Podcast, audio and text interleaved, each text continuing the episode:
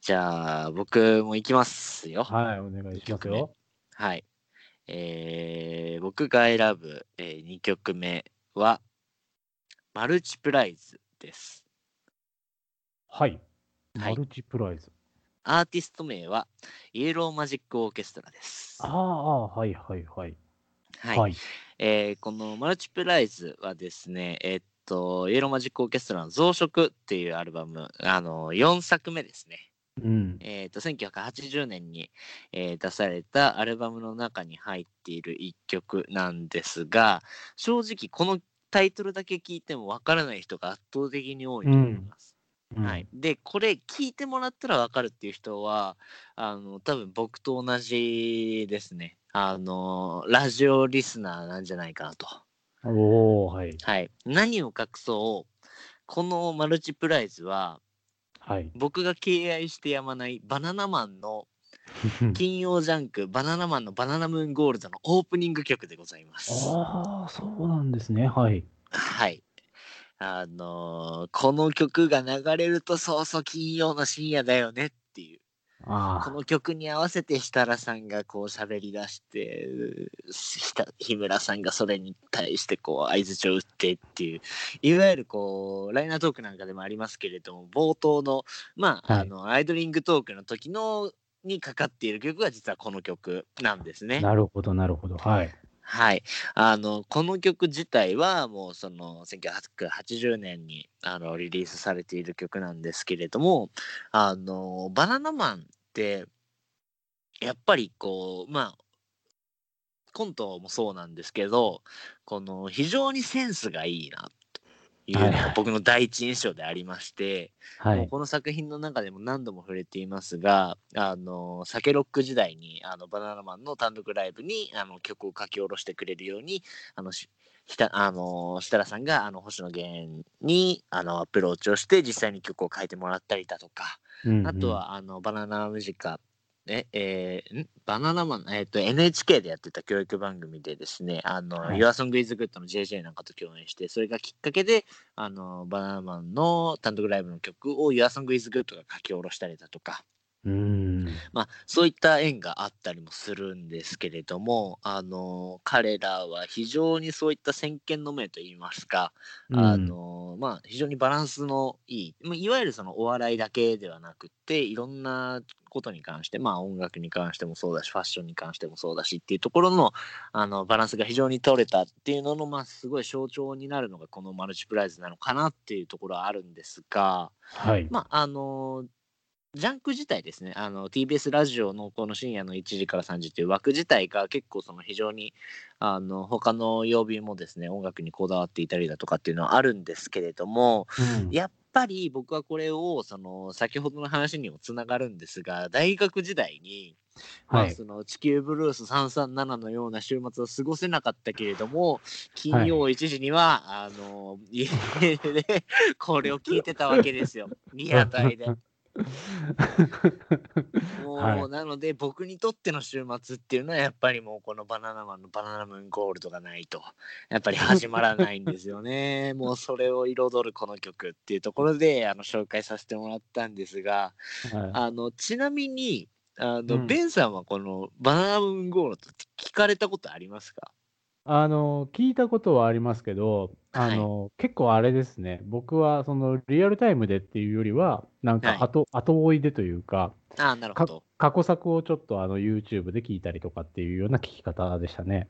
ああなるほどうん。あのやっぱねリアタイで聞いてると本当に結構グッとくるものとかがあったりするのがやっぱりその星野源が今ねあのすごくこうビッグになってっていうところで話題になってますけどあの星野源は実は毎年その日村さんにバースデーソングを、あの送っていてその中のあの元ネタあの要はヒット曲になる元ネタが隠れてたりとかもするわけですよ。はいはいはい。そうそうそう「サン」なんかはもう最たる例ですけれども。はい。はい、ファミリーソングのフレーズがね、あの実は昔歌われていたとかね、あまあ、そういうところに もグッときますし、あと、なんといってもね、僕、はいあの、本当に思うんですけど、あの、僕らみたいな下戸が目指すところって、ー はい。設楽さんなんじゃないかなと思ってるんですよ、本 当に。まあまあまあ、はい。わ言わんとすることはわかりますね。わかります、はい設楽さん、設楽治はですね、あの、まあ、芸能界でも随一の下戸っていうところで、はい。はい、ご本人も公言してるんですけれども、でもまあ別に酒が飲めなくてもいいじゃんと。はい。その下戸であることをこう卑下しないタイプのうん芸人さんでありながらそれでいってこう、あのポジションまで上り詰めるってまあまあ相当な才能と相当な努力があるとは思うんですけれども、はいはい。はいまあ、そういったものをもうまあ取っ払ってもやっぱりちょっとああいう立ち位置って憧れるじゃないですか。いやー、そうですね。ははい、それに対してそのそのしその設楽さんをしてバナナマンはバナナマンであの俺は添え物だと日村さんをどれだけ面白くできるかっていうのが俺の仕事だっていうふうに言わせるその日村さんの圧倒的なそのす存在感い。はい。もうこのこれをふんだんに楽しめるのが本当このバナナムーンゴールドなんですよ。 はいはいはい。はいまあ、あのよく言ったもので芸人のラジオなんてのはそのテレビと違って、はい。そのよりそのパーソナルな部分が見えた方が面白いっうん。ていうそういったところがそのラジオで長く芸人が番組やっていく上でのコツだっていうふうに言われますけどもう本当にまさにそれその最たる例がこの「バナナムーンゴールド」なんじゃないかなという、本当にもう今でこそもうそのテレビで見ない日はないバナナマンじゃないですかうんもう、はいずっとね、帯でも番組やってますし、そして、まあ、いろんな特番や、ね、ドラマなんかにも出演されてますけれども、うん。このもうバナナムーンゴールドは10年以上やってますから。うん。 すごいですね。そう。で、その10年ぐらいもう10年以上ずっとやってて、本当なんか、あの、いわゆるその当時のノリというか、ガンガン下ネタも言うし、ガンガンなんかくだらないこと言うし、なんか、あの、豆まきの日にはなんか、あの、ガムテープパンツっていうラジオのリスナーには何も伝わらないことやったりとかするし、そういうバカを全力でやってる感じがすごい愛おしくて、うん。もう、バナナマン大好きなんですよ。はい。本いや、当面に。白いですよ。ううんん。今までこの番組では触れてこなかったんですけどまあ、あのーテンさんがねあの実はこのライナートークを始める前に、ちょっと、まあこういったことやりたいんだよねって言って僕は2つ返事で。あのはいいやぜひやらせてくださいっていうのを言ったのを覚えてますか、ペンさん。覚えてます、覚えてます。いや、僕はね、本当に嬉しかったんですよ。はそう、もうね、まあ、もちろんそのバナナマンみたいな、そういったラジオはできないですよ。もうそれはね、僕らなんかそのお笑いの勉強も何もしてないし、い。まあ、あ、あの、ズブの素人なわけじゃないですか。はい。ただやっぱり、その、こう、ラジオに対してのこう愛情っていうのは、まあ僕少なからず持ってるつもりですし、うん。あの、そういったことをこう、ちょっとこう、二人でね、こうやれるっていうのは、まあ、形がどうであれすごい楽しいなと思って、はい。 なんかまあそういったのも、すべてこのバナナマンうんゴールドが教えてくれたんですよ。なるほど。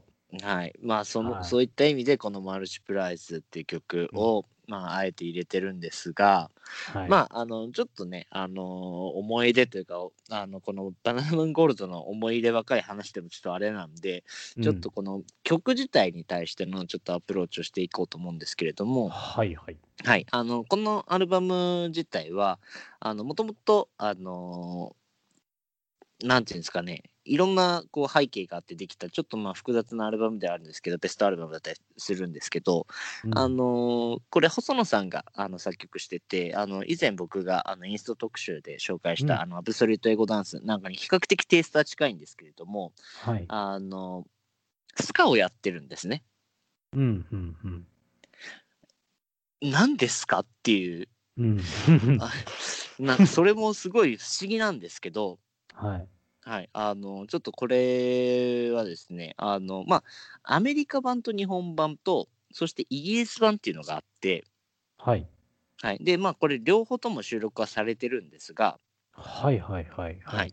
あのやっぱりその当時これリリースされた年っていうのが、まあ、1980年なので、あはい。の非常にまだそのニューウェーブのあの香りっていうのがまだ残ってる時代なんですよ。でやっぱうんそういった時にイギリスですごい流行ってたのがマッドネスだったりとか、まああのそういったスカの音楽なんかうもん非常にこう人気があったので、まあ、そういったところが背景にあったんじゃないかっていうような話もあったりするんですが、はい。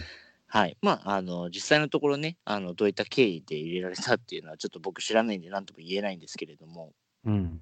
はい、まあでもこれはすごく僕好きな曲であの、はいすごくあのまあ「小気味いいスカ」をずっとやってるんですけどあの、うんそれに途中でこうすごい低い声で掛け声とかが入ったりとかしてまあちょっとこの YMO のマルチプライズを入れさせていただきました。はい。ありがとうございます。はい、うん。がインストですよね。インストですね。うんうんうん。そう。インストはね、その、今回のテーマでちょっと選ぼうかなとも思ってたんですよ。ああそうですか。うん。結構その歌詞にとらわれない感じ。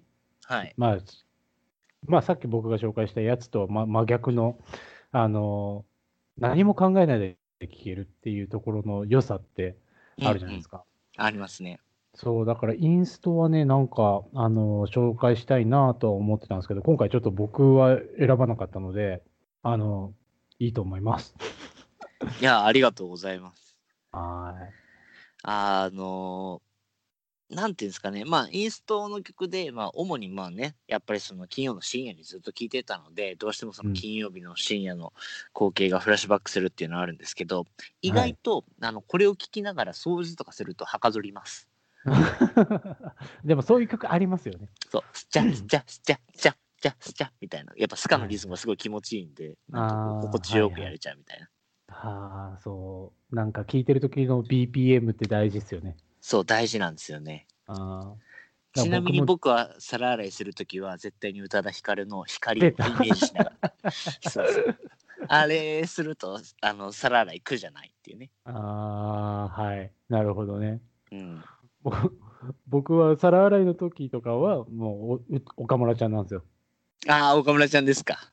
はい、岡村ちゃんですよ。まあ、あのね、星野源がね、岡村ちゃんを聞きながら家事をやって、あのテンション上がりまくって風呂掃除の時に、ジャケットのままシャワーを浴びて踊り狂うっ ていう。そう、それ聞いてから僕も岡村ちゃん聞いてるんですけど、なんかやっぱ BPM が大事で、なんかちょ,、そうっちすょっねと早い感じだと、なんかちょっとサクサクっといけるみたいなね。そうそうそうそうそうそう。あありますよね。もうでもあれでしょ、宇多田ヒカルは完璧にもう PV でしょそう、PV。もうで、あのちょっとこう歌いながらね、こう優雅にこう笑いなが ら。そうそうあれすると、あの生活のクオリティオブライフが上がるって いう。皿洗いあ。れでもなんか、なんか昔、当時のヘイヘイヘイかなかなんかで、はいあの、めちゃめちゃハマちゃんが突っ込んでましたね、あの PV に。うんうんちゃんと流せてないやろって いう。あの感じ、ちゃんと流せてないやろってすっごい言ってたのを覚えてでしょうね。ああいやでも PV のそういうねイメージとか結構ありますよね僕だからバードの PV 見るとこいつサラダ作るのうまそうと思ったりとかしますし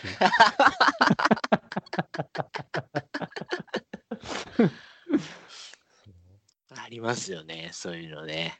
そうそうそういやーまあね曲の持つイメージって結構ありますけどだからそのバナナマンのねはラい。ジオかかっててっていうのもすごいわかりますよなんかもうね、ほんとそれにしか聞こえなくなるんですよ、でも、本当に。うんあの、YouTube にもね、あの、この動画、あの、曲が上がってたりするんですけど、コメント欄の8割は大体その、バナナムーンリスナーです ね。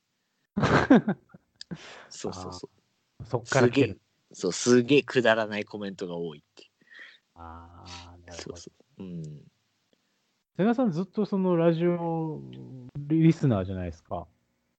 まあ、はい、そうですね。その、はがき職人みたいなの憧れなかったんですかあのね、やっぱ、はがき職人はね、難しいなって思いましたよいや、まあまあそうですよ。やっぱりあのなんていうんですかねあの大喜利力みたいなのってあれ多分経験あのなんていうのかなやっぱ経験でなんとかなるものではないなっていうか、ああ、はい。なんはかい、めっちゃき、めっちゃ聞いてるし、なんかめっちゃこうお笑いとかも好きやけど、なんか大喜利とかだけは絶対に無理って思いますね。ああ、なるほど。まあ、あの瞬発力と、なんかその視点のこう、ずらし方というか、はい。そういうのってやっぱり天性のものじゃないと無理だなって思いますね。うん、いわ今で言う、一本グランプリとかね、そういう、はい。あれとかもね、あれでも結構、まあ、設楽さんも活躍されてますけどね。まあ本当ですよね。設楽さんね、何回か優勝してますけれども。そうそうそう。うん。僕、それじゃないやつでね、あの、あれなんでしたっけうっちゃんなんちゃんがやってた番組で、あの、笑わせたら100万円みたいな。うっちゃんなんちゃん、炎のチャレンジャーですかあ、それかなあ、炎チャレであったんだ。このチャレ、多分ね、もうその当時、バナナマンが、僕らはもうここから出た芸人だって言われたいみたいな感じでずっと出てたんですよ。へえ、あったかなだからもうずっとその一発目は、あのほら、ちっちゃい頃の鷹の花ああ、あれでしょ。あの、色物屋でしょ。あ、色モネアか。そうそ うはいはいはいはい。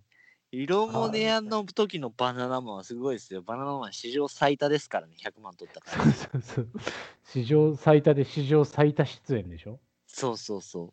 で必ずい一発目にあの子供の頃の鷹の花をやるってそういやうっ日て村さんがね。そうそうそう。 そうそう僕、あれの時のね、あの、すっごい印象深いのが、あの、設楽さん家が火事になっ た時に、出た出た。 もうあれね、本当伝説ですよ。これはね、あのちょっともう皆まで言わないでこう置きましょう。これ落ち言ったら本当ダメなんで。はいはい。そうま でも設楽さん家が火事になったっていうだけでもめちゃくちゃ面白いんですけどね。もう火事になった日か次の日かなんかに収録だったんですよね。あえっ、とね火事になった日に収録してんですよあれ。そうそうそう そう。そのそうバそッうクボーンを含めて、ぜひ見てほしいですね。そうなんですよね。あの、その日村さんが、その本当すっごい面白い話なんですけど、その、うん当時、その、マネージャーから日村さんに電話があって、マネージャーがすごいうろたえてて、大変です。設楽さんちが火事に遭いましたっていう電話をうん日村さんにしたらしいんですよ。したはいはらい、ちょうどその時、日村さんは、はいすごいドッキリにかかってた時期だったらしいんですよ。はいはいはい。うんだから、まあまあ、つこんなぞ雑なドッキリあるかよって思ったらしいんですよ、電話 はいでもあのーやっぱりドッキリを成立させないといけないから、ああ、そうか、うわ、分かったって言って電話を切って、そっから何かあるのかなっていうのをずっと待ってたらしいんですよ、家で。はいで、何もなくって、あ何もねえな、おかしいなと思って、その、色物屋の収録に向かったと。はい。で、色物屋の収録に向かって、楽屋でずっと待ってるけど、待てども待てども、設楽さんが来ないと。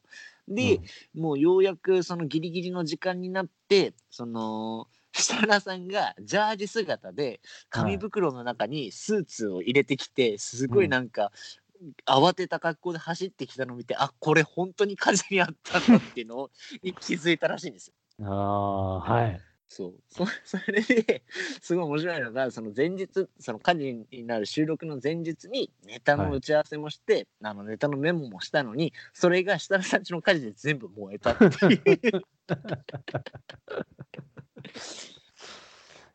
いや、あれはすごかったっすよね。あれめちゃくちゃ面白いですねあれは面白い。なんか、うわーっと思いましたもん。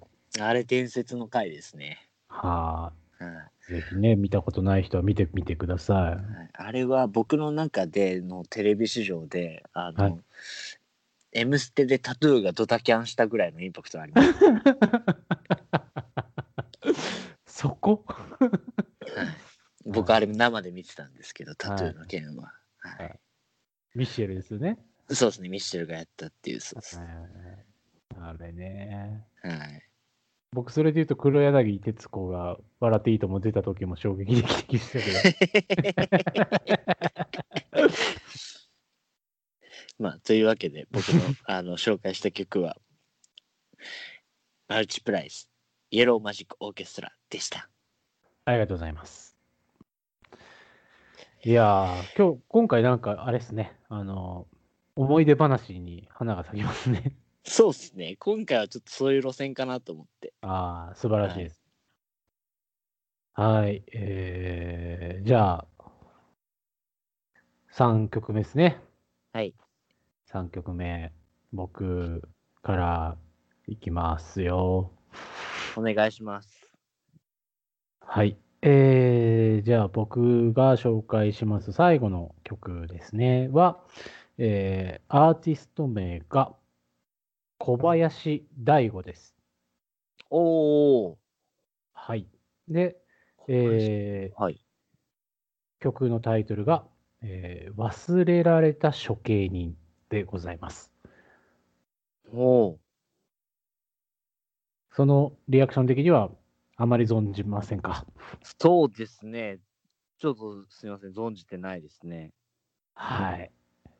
あの、これはね、あの、やったぜっていう気持ちも込めておりまして、はい。あの、この人僕、とりあえずすごい大好きなんですけど、はい。もう、Spotify 入ってなかったんですよ。あ、あら。そう。だけど、今年の7月からですね、今までに、あの、今回2020年に、えーまあ、リミックスを中心とした、えー、The3 っていうアルバムが発表されまして、そのタイミングで、えー今回、今までのアルバムがすべて、えー配信されるということで、はいそれも含めて小林大吾の曲を紹介できるぞっていうところで、あうのん今回選ばせてもらったんですけど、はい。あの冒頭で僕ちょっとお話ししたんですけど、はい。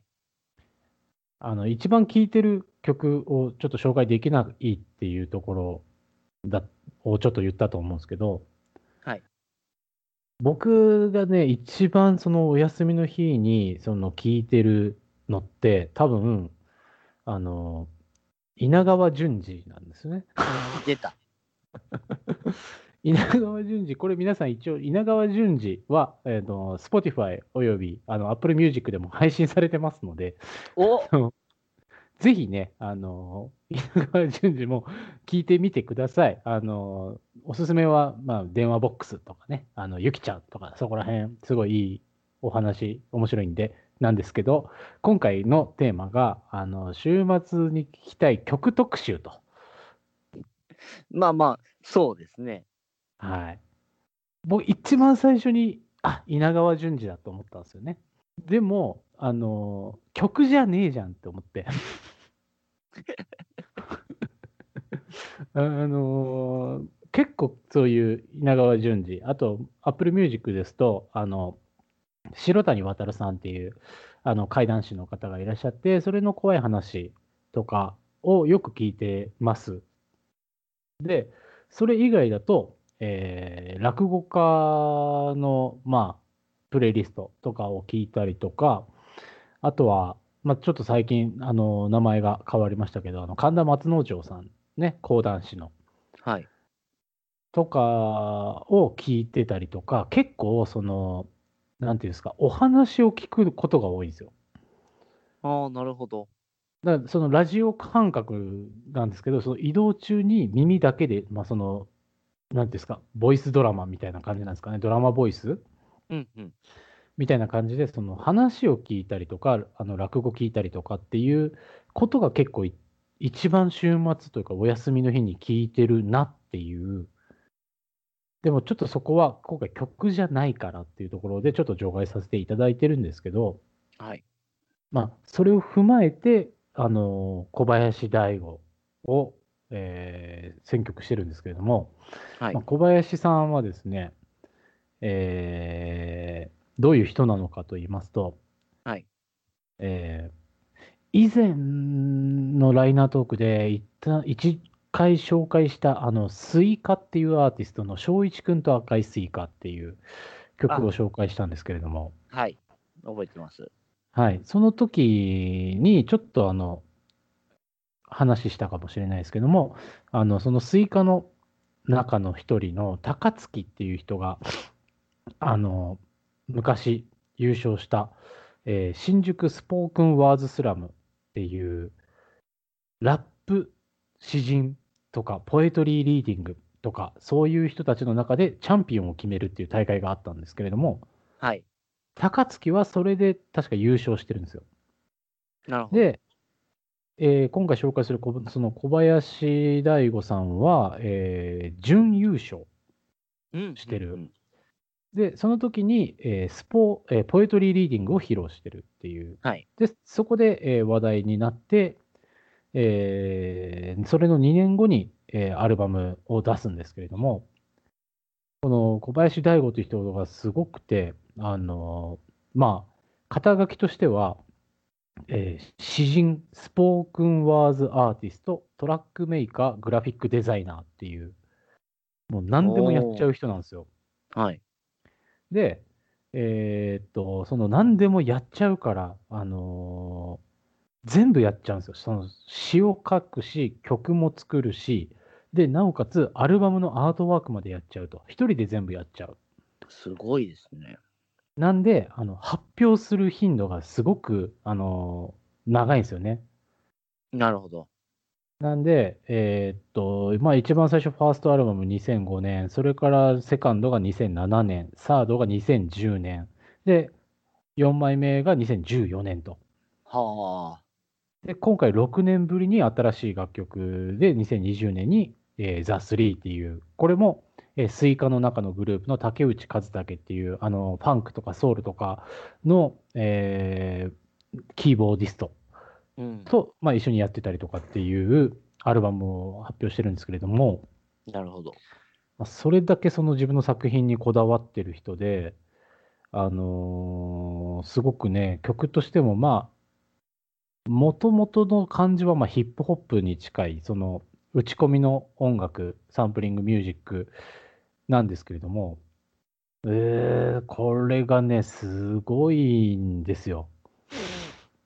その、よく言われる、その評価として、なんかその、なんて言えばいいですかね、あの、良質な短編小説のようだって言われる表現をよくされるんですけれども、はその世界観というか、そのストーリーテイリングというか、あの、う曲の中の物語がものすごく、あの、詩的でなおかつおしゃれっていうところなんですけれども、あ。はい。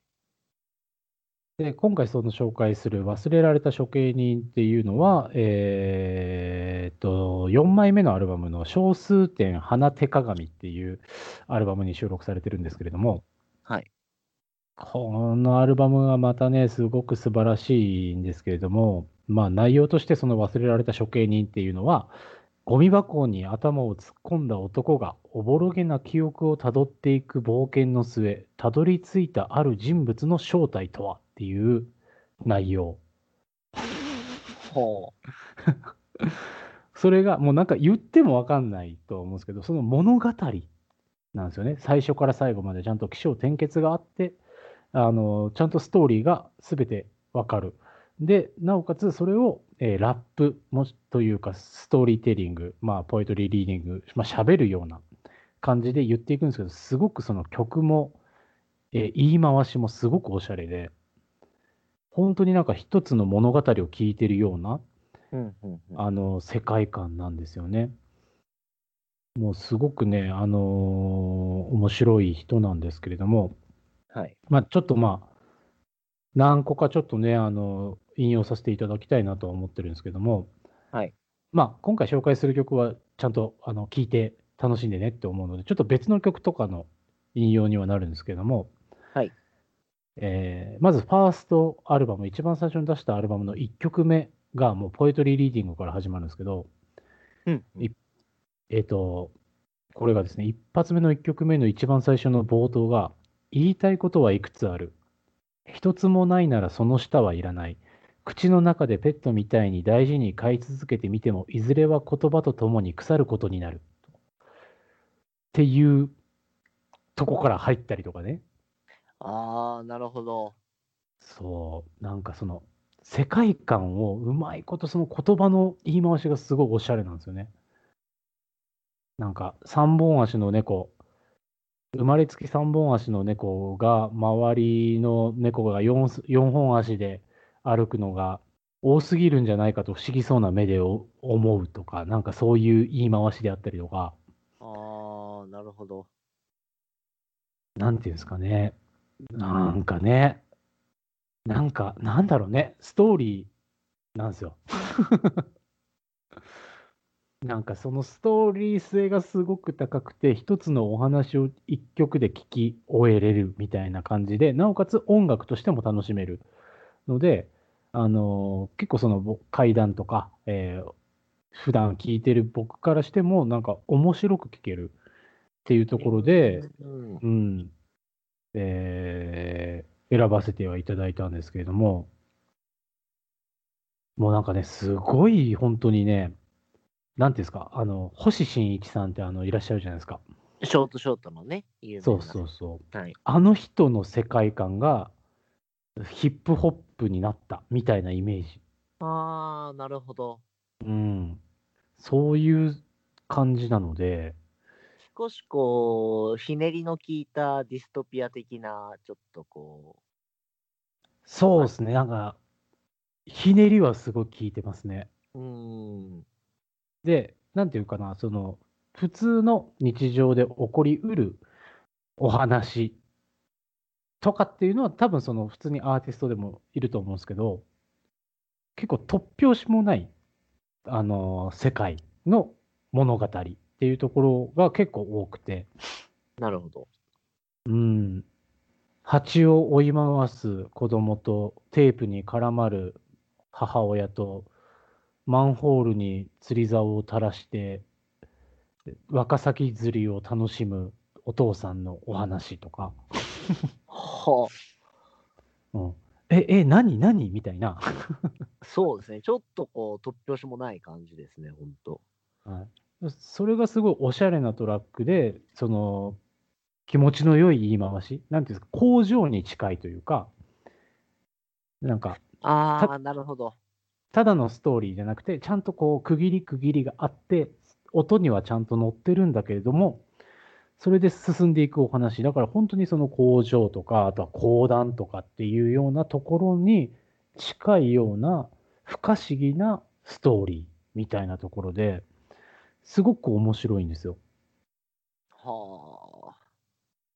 これはね、多分好きな人はすごくハマる人だと思うので、で、そんなにこう認知されてないのが、あの、ちょっと残念だなっていうところもあって、そうですね。ちょっと僕は名前は、正直ちょっと聞いたことはなかったんですけれども。はい。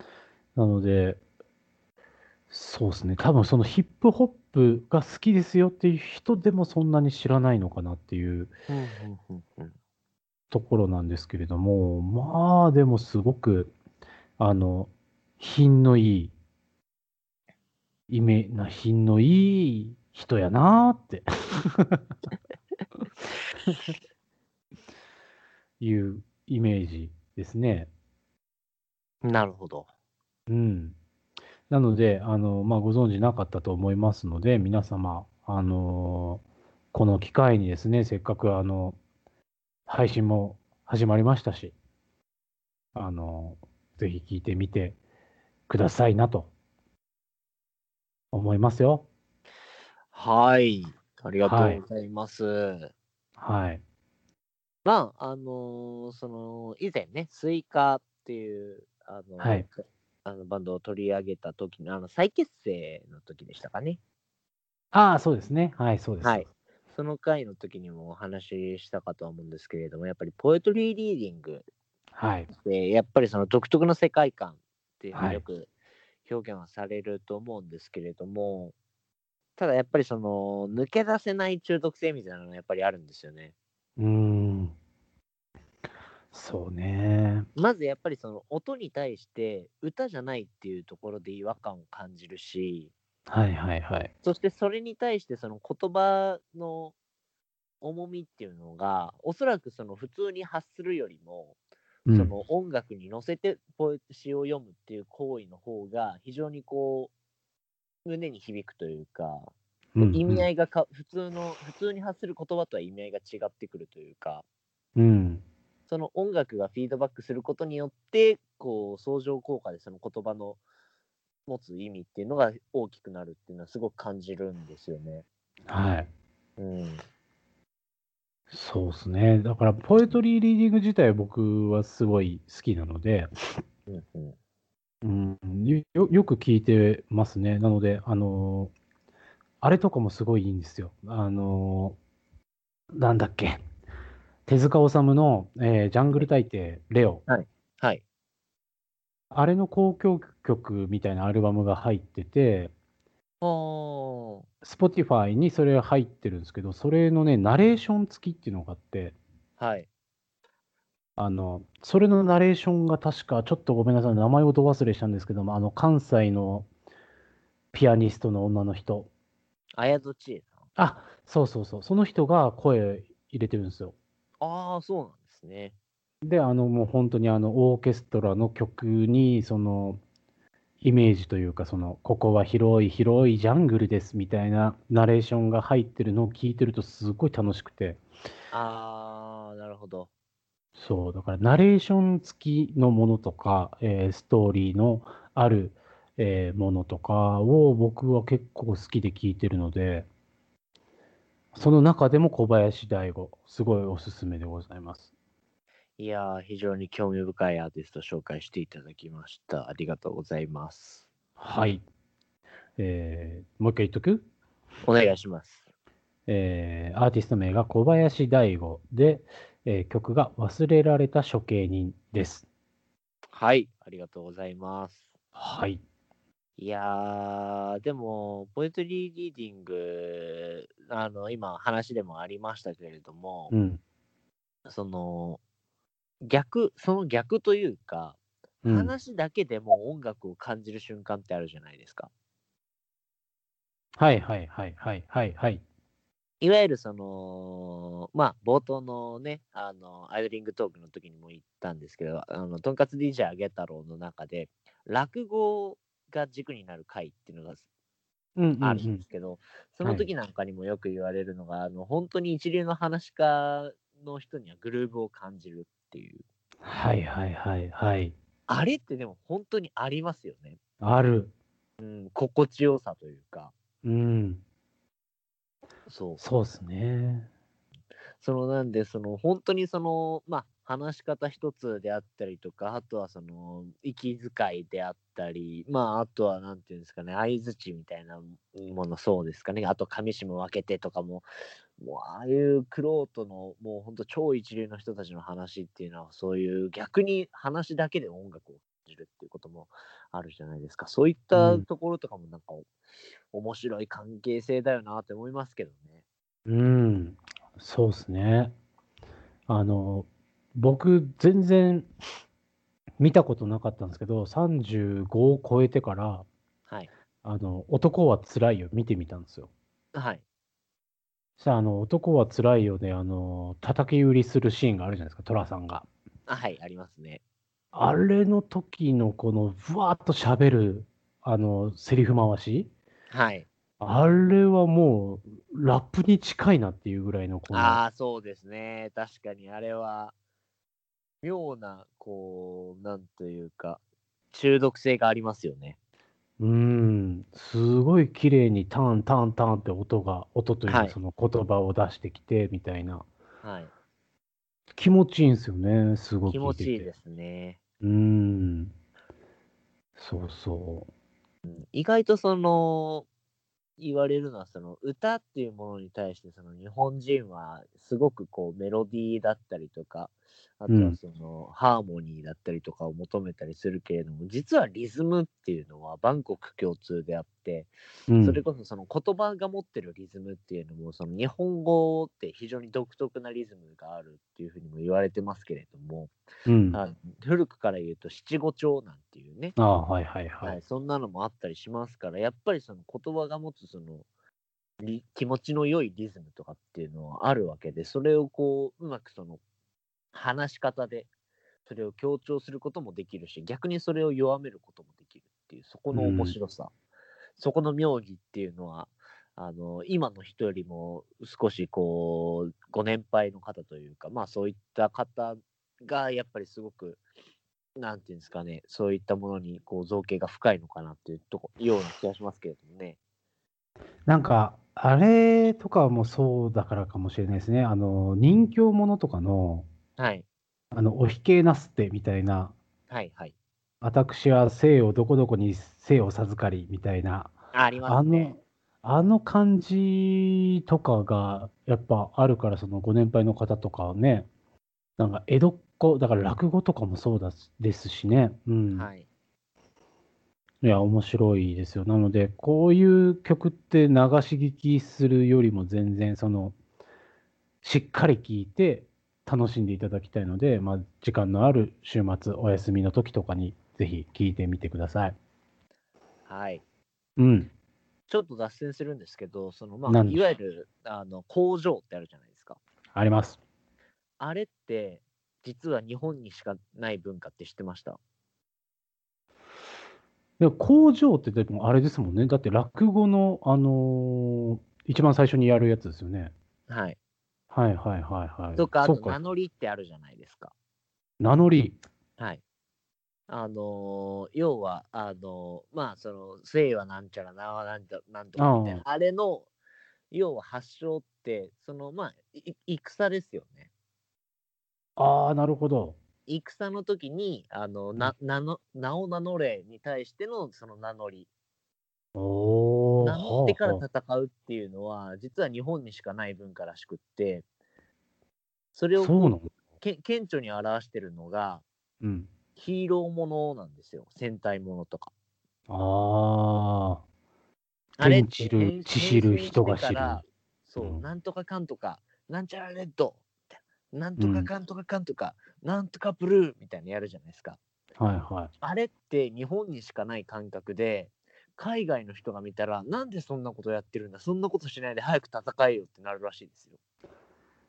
まあ、確かに、向こうのやつ、バットマンとかね、そう言ってないですもんね。 そうそうそう、スパイダーマンも、なんかこう、東洋シーンでピシーみたいなのないじゃないですか、別に。なないっすね。そうそうそう。で、あれって、だからその日本独特の文化を、その継承してる、ひ非常にこう、よくできた仕掛けというか、ああ、なるほど。はい、みたいですよ。確かに、でも、変身って、さっとしますもんね。あの、海外の、例えばスーパーマンとかも、そうですね。あの、で電話ボックスの中で見られないようにして着替えますから。俺ら見せちゃってますもんね。そうそう。もうだから、それがセーラームーンとかはもう顕著ですよね。あの変身シーンがあんなにもこう、きらびやかに。はあの、こう、綺麗で、あの、すごい、女の子がこう、キュンとなるような、い。うん。そういう演出っていうのは非常に珍しいっていうのもあって、受け非常にその海外でも受けがいいっていう話ですね。ああ、でも確かにあれがないとっていうところありますもんね、日本人としては。そうですよね。うん。いまだにやっぱ仮面ライダーの変身のポーズも何十種類ってありますからね。あります、あります。うん。うん、あれも一種のおおくお家芸みたいなもんですからね、ほんと。うん、そうですね。うんまあ、そういったところにも、まあ、まあね、ちょっと脱話は脱線しましたけれども、その話だったりとか、その歌だけじゃないっていうところは結構面白いのかなっていう気もしますけれども、うん。ぜひね、聞いてみてください。瀬名さんも多分聞いたことないんであれば、ぜひ。そうですね、いや、ちょっとこの小林大は聞いてみようと思います。はい、ぜひぜひ。はい。っうん。ていう、すごいなんかこう、音楽的にアカデミックな話をした後で、僕がこれを言うのはすごい恥ずかしいんですけれども、うん。はい、あのー 僕が紹介するのは、 うん。乃木坂46です。はい、はい。いいじゃないですか、乃木坂46。はい。乃木坂46なんですよ。なんだろろう、なんかわかんないけど、なんか、ついに来たって感じがしますね、今、遠く に。ついに来たぞっていう気はしてますよ。う乃木坂46の曲は「はい IC」です。ははい。あ。はい。まあ、これに関してはね、ベンさんよくぞ言ってくれました。そう、うんついに来た。もう本当その通りなんですよ。はい。ついに。僕がね、もうここ数年、虜になっている乃木坂46なんですけれども、はい。はい。何を隠そう、乃木坂46を好きになったきっかけというのは、この前に紹介したバナナマンの影響が非常に大きいわけなんですが、おおはいはい。はい。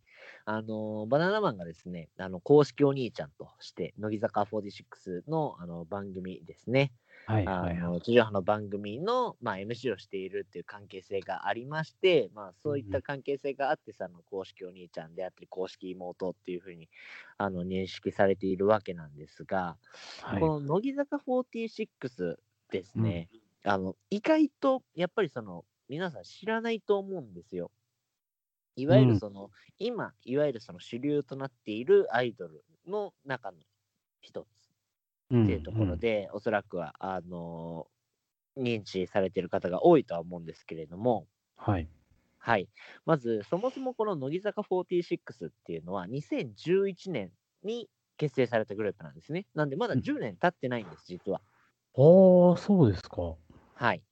いで、こはい。れ、あのーできた経緯としては、あの当時、あの全盛期で、まあ、今でも、あのいたくさんいろんなメンバーを抱えている AKB48 の、まあ、公式ライバルとして、うん。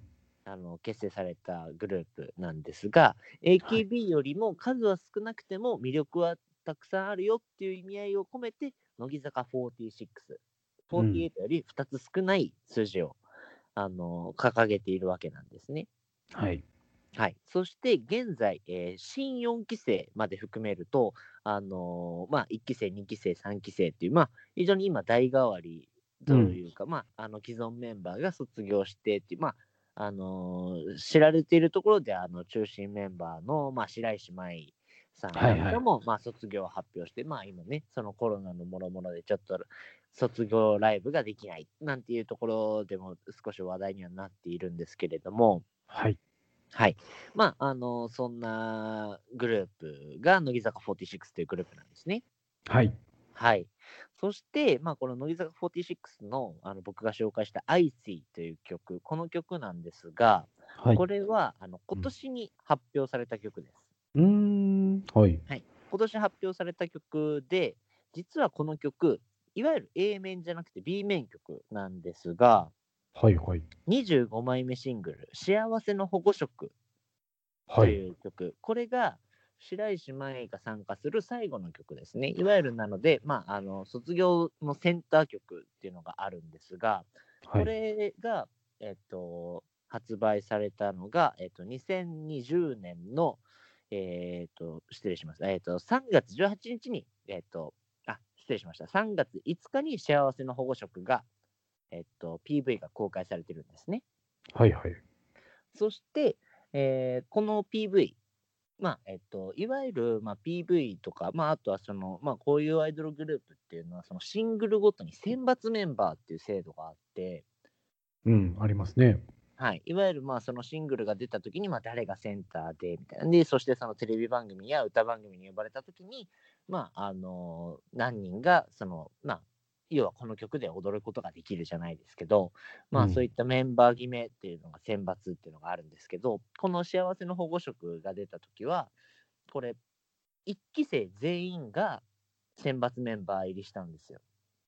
ほはい、これはまあ要は白石麻衣が1期生でまあその選別じゃないですけどまああの最後に1期生を全員集合させてこの曲をねあの、はい白石麻衣のセンター曲にするっていう意味合いがあってでこれも非常に話題になったんですがう。はい。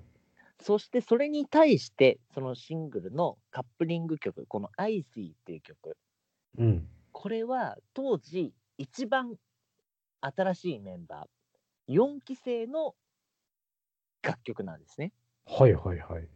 そう今は4期生と新4期生っていうのがいてちょっとまあ若干ややこしくはなってるんですけれどもこの はい 4, 4期生のための書き下ろしの楽曲がこのは「い i c っていう曲なんですが、この曲が公開されたのが3月の18日まあえっ、と本えっ、と A 面曲の「幸せの保護色」が出てから2週間後ぐらいなんですがうん。これが公開されるや否や、ツイッターでものすごくバズったんですね。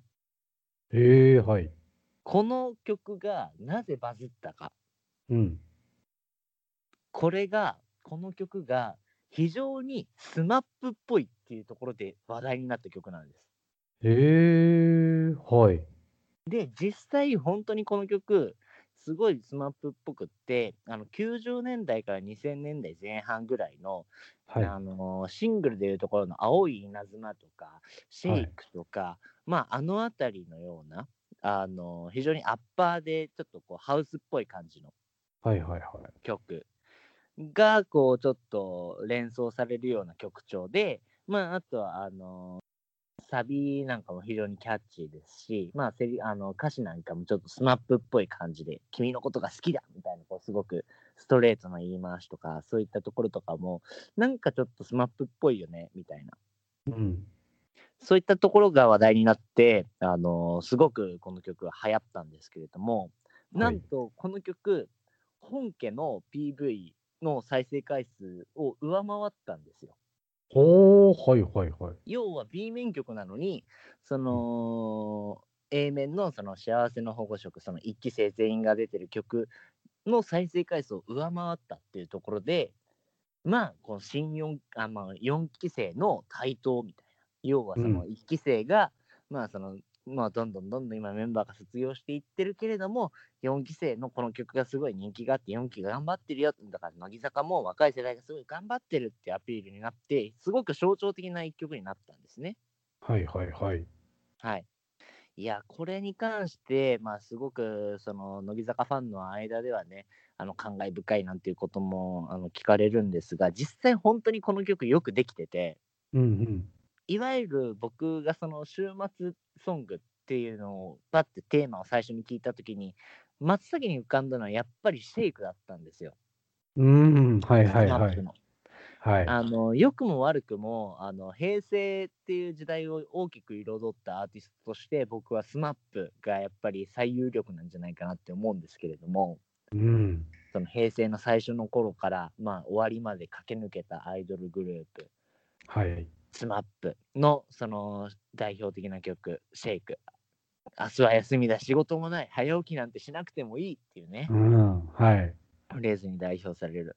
それに非常にこうよく構成も似て、そして歌っているのは、まあ、あの今をときめく10代の女の子、20代の女の子、アイドルの女の子たち。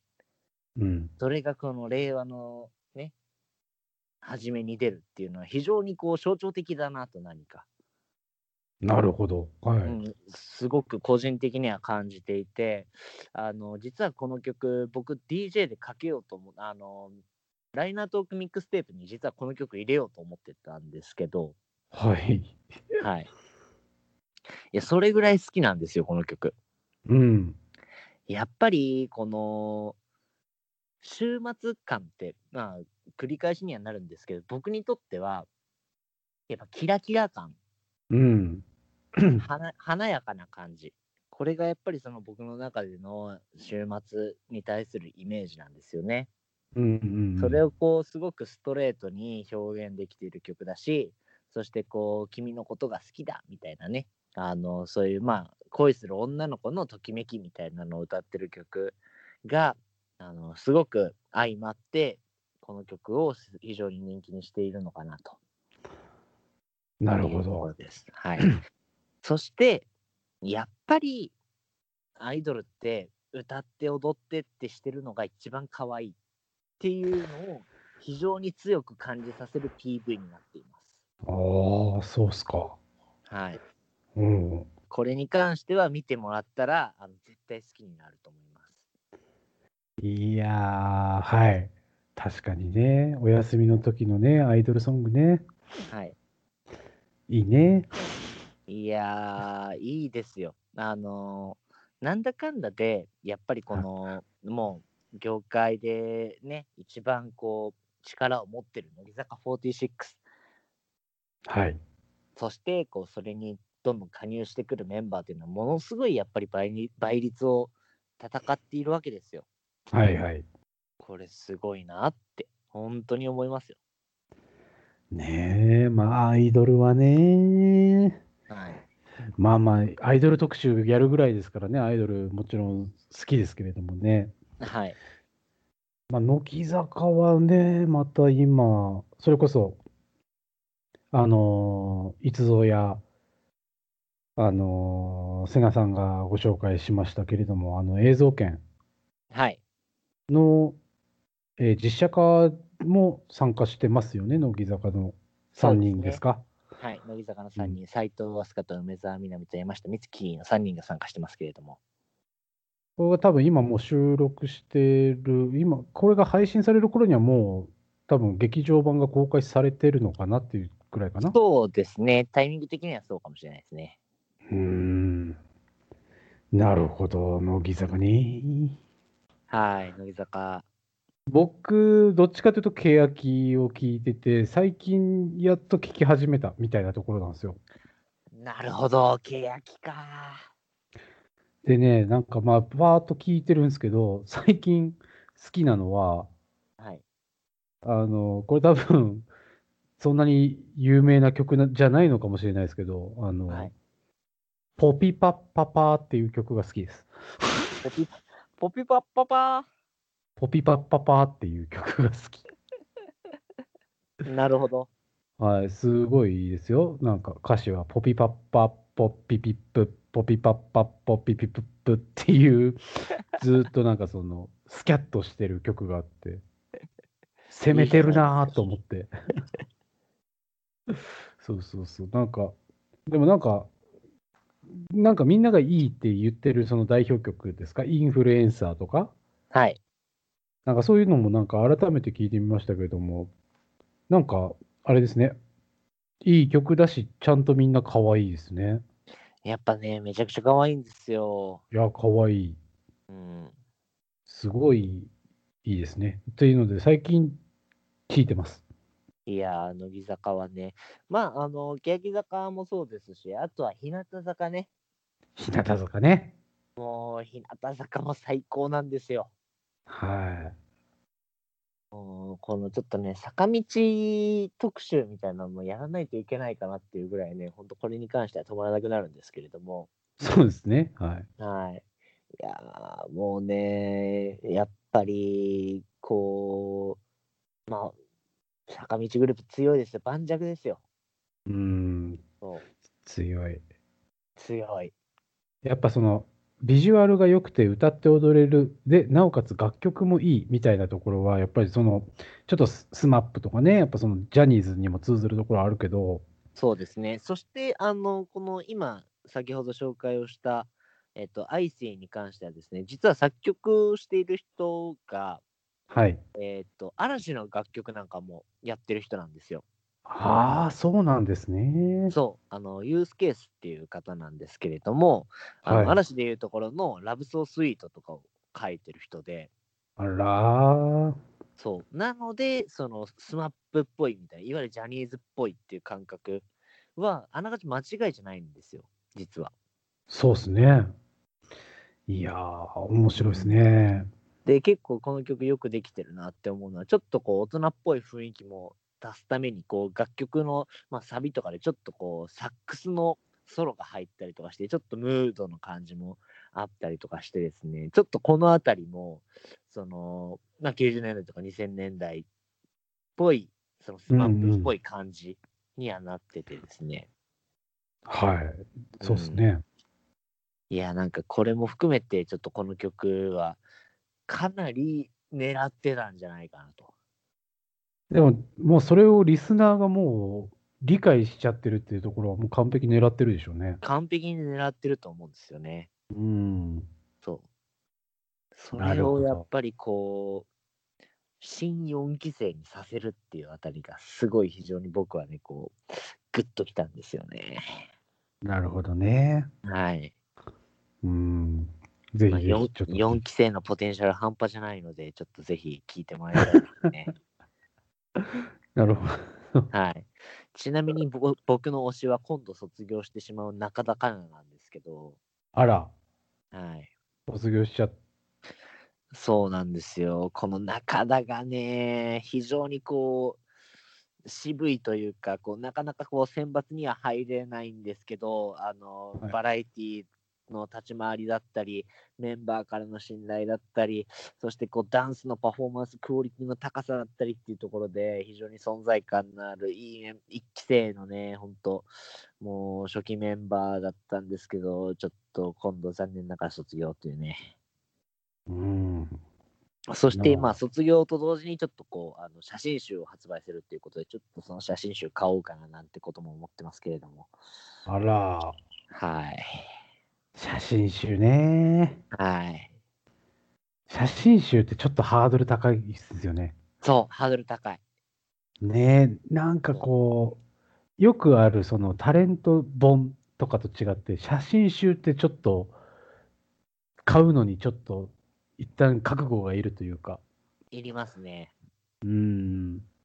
最近買った写真集、一番最新買った写真集何ですかえー、一番最新うん。一番最新なんだろうな。えっと、長浜ねるちゃんかな。ああ、買ったんや。買った。ああ、あれ良かったっすよね。ねるちゃん、そしてね、ねるちゃん復帰してくれて、芸能界、ちょっとはい復はい帰はいしたんですけど。はいちょっと僕が思ってたよりも大胆だったなって思ってます。ああ、まあまあまあ、そうですね。うん。あの子も可愛いですね。かわいい。あの子はまたね、ストーリーがあるんでね、ちょっとこう、裏主人公的なね、こう、欅坂のその系譜でいくと、おー、はいはいあのはい。子はその最終オーディションまで合格しておきながら、こう、最終オーディションには、あの、親の反対があって、あー、は受いけさせはてい。もらえなかったっていうね。うん。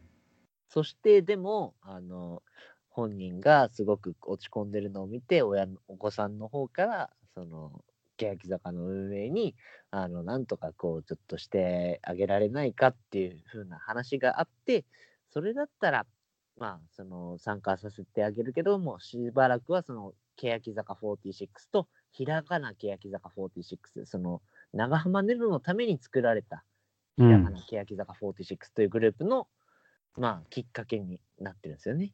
うーん。そう。なんで、その、まあ、両方け、まあ、研究生じゃないですけど、はい。まあ、そういった意味合いを持って、そのひらがな欅坂46が作られて、それの1期生、2期生のメンバーのオーディションがあって、最終的にそのひらがな欅坂46が独立して、日向坂46になるんですよ。なかなか面白いストーリーですね。そうなんですよ。うん。いやー、いいですね。いやーもうそういったところも含めてね、はいまあ。まあ、ねるちゃんの写真集は買いましたけども、うん。僕は一番最最近というか買ったのは、あのちゃんですね。あのちゃん、ああ、あのちゃんのアナザーですよ。あのちゃんもね、あの子はちょっと、はい。僕、卒業を発表した日に買いました。ああ、なるほど。はい。記念にと思って。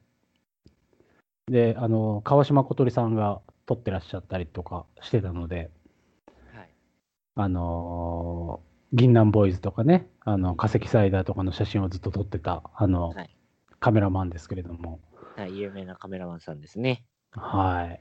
とかが撮ってたっていうのもあって見ましたけど、まあまあまあ、すごい良かったですよ。いやー、あのちゃんな、可愛いもんな、あのちゃんも。ねえ、なんか伝説的でしたよね、なんか。アイドルの人から好かれてるアイドルというか、あのちゃんになりたいみたいな。うんうんうん。うん。そう。ね、なんか、いろいろ今ね、熱愛だなんだみたいなのもちょっとありましたけど、ありましたね。ねえ、なんか、うん、いろいろありましたけれども、まあ、可愛いんで買いました。いやー、まあ、アイドルはいいですよ、やっぱり。ね。うん、第2弾、いつかやりますかね。第2弾は来年じゃないですか。来年行きますか。はい。はい。来年、僕らのライナートーク、ザ・ゴールド。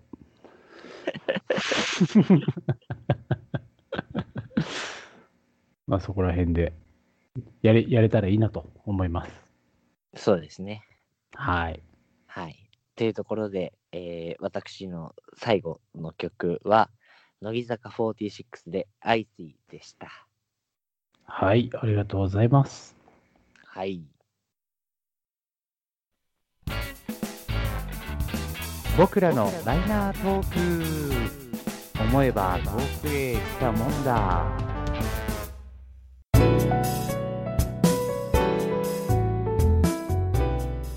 はい。というわけで、お送りしてきました第17回。はい、お疲れ様です。お疲れ様でございました。うん。いいやや、ー、どうでしたか楽しかった。なんか思ったより、ちょっとこう、突っ込んだ話しましたね、今回は。なんか、イメージ、僕の最初のイメージは、もっとふわふわっとした気持ちがいい音楽みたいなところで収まるのかなと思ってたんですけど、あー、僕は全く逆で、やっぱりその、パーティーみたいな、あたあ、なるほ楽しどむ、遊ぼうぜみたいな曲がもっと多いかなと思いましたね。。ああー、じゃあもう、初っ端からお互い、その思ってた感じと違ったんですね。そうですね。うんなんか、あの、ね、羊毛とお花とかさ、そういう、あー、はいはいはい。うん、ふわふわっとした感じかしらと思ったけど、なんかお互い、ちょっと意外性があって面白いなと思いました。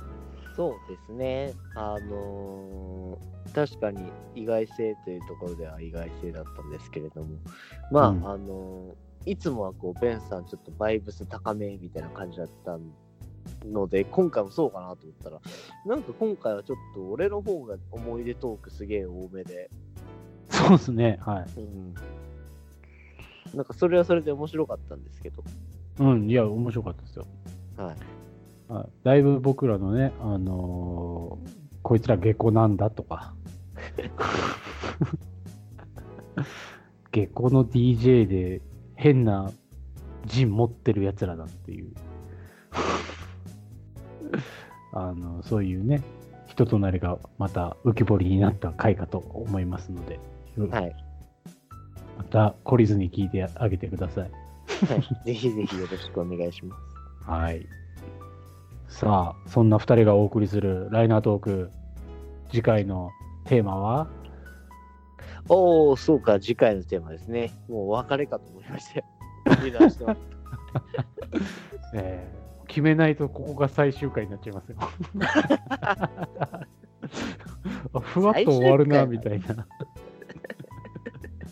ふわっと終わって、あの最後になんかあの歌歌って終わるみたいな、皆さんのおかげでした的な感じで。中途半端なとこで終わんな、みたいな。 17回転。すごいですね。1年と半分とかでもねえし、みたいなな。いあ、まあまあ、でも、あの、ほら、季節的には改変期ですからね。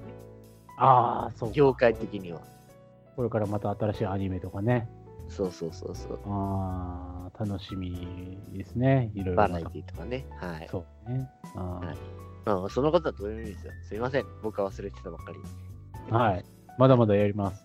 はい。次のテーマをね、決めていきましょう。はい。えー、瀬名さんがサイコロを振って、私が、えー番号を振っている、え6つのテーマの中から、えー出た目で次のテーマが決まるという、えーことでございます。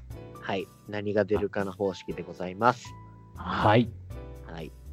じゃあ、振りますよ。お願いいたします。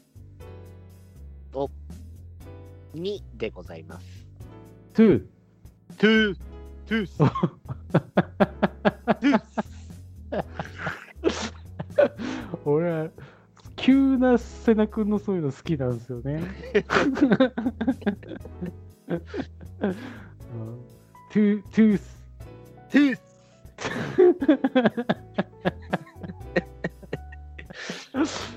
くだらねしょうもない。え。で小学生とかが言ってるようだね。そうですね。ダメ。はい、はい。じゃあ2番、二番のやつですね。はい。はい。はい。こちらも、はい。楽しそうですよ。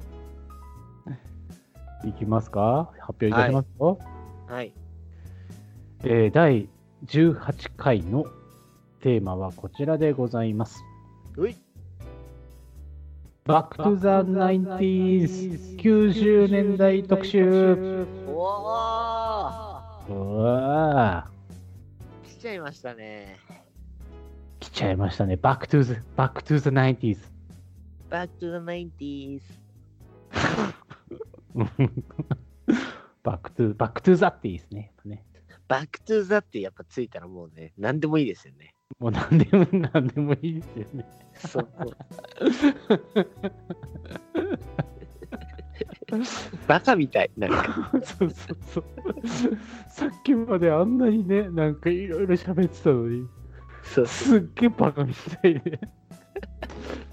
あーもうバックトゥザ 90s ということで、90年代特集でございますよ。ああ、もう最高ですね。うん。もう約20年から30年ぐらい前のはい。をに縛ってやろうぜって。いいですね。いいですね。はい。90年代っていうのは、まあ、あのーいわゆる CD が一番売れた時期でもあるわけですから。ああ、ミリオンとかの時代ですね。ダブルミリオンとかね。ああ、ダブルミリオン。そうですね。だからもうその分結構だからヒット曲も多い時代ですかね。はい、そうですね。うん。まあ、そんな中で、まあ、ヒット曲を選ぶもよし、はたまたそうでない曲を選ぶもよし、ね90年代っていうところのみで縛っていこうと思いますけれども、え。はい。次回もよろしくお願いいたします。よろしくお願いします。さあ、というわけで、えっ、と、絵も竹縄でございますが、えー以上で第17回の放送を終了します。また次回も聞いてくださいね。バイバイ。うーバイバイ。この放送は第4花金の提供でお送りいたします。 出た第4話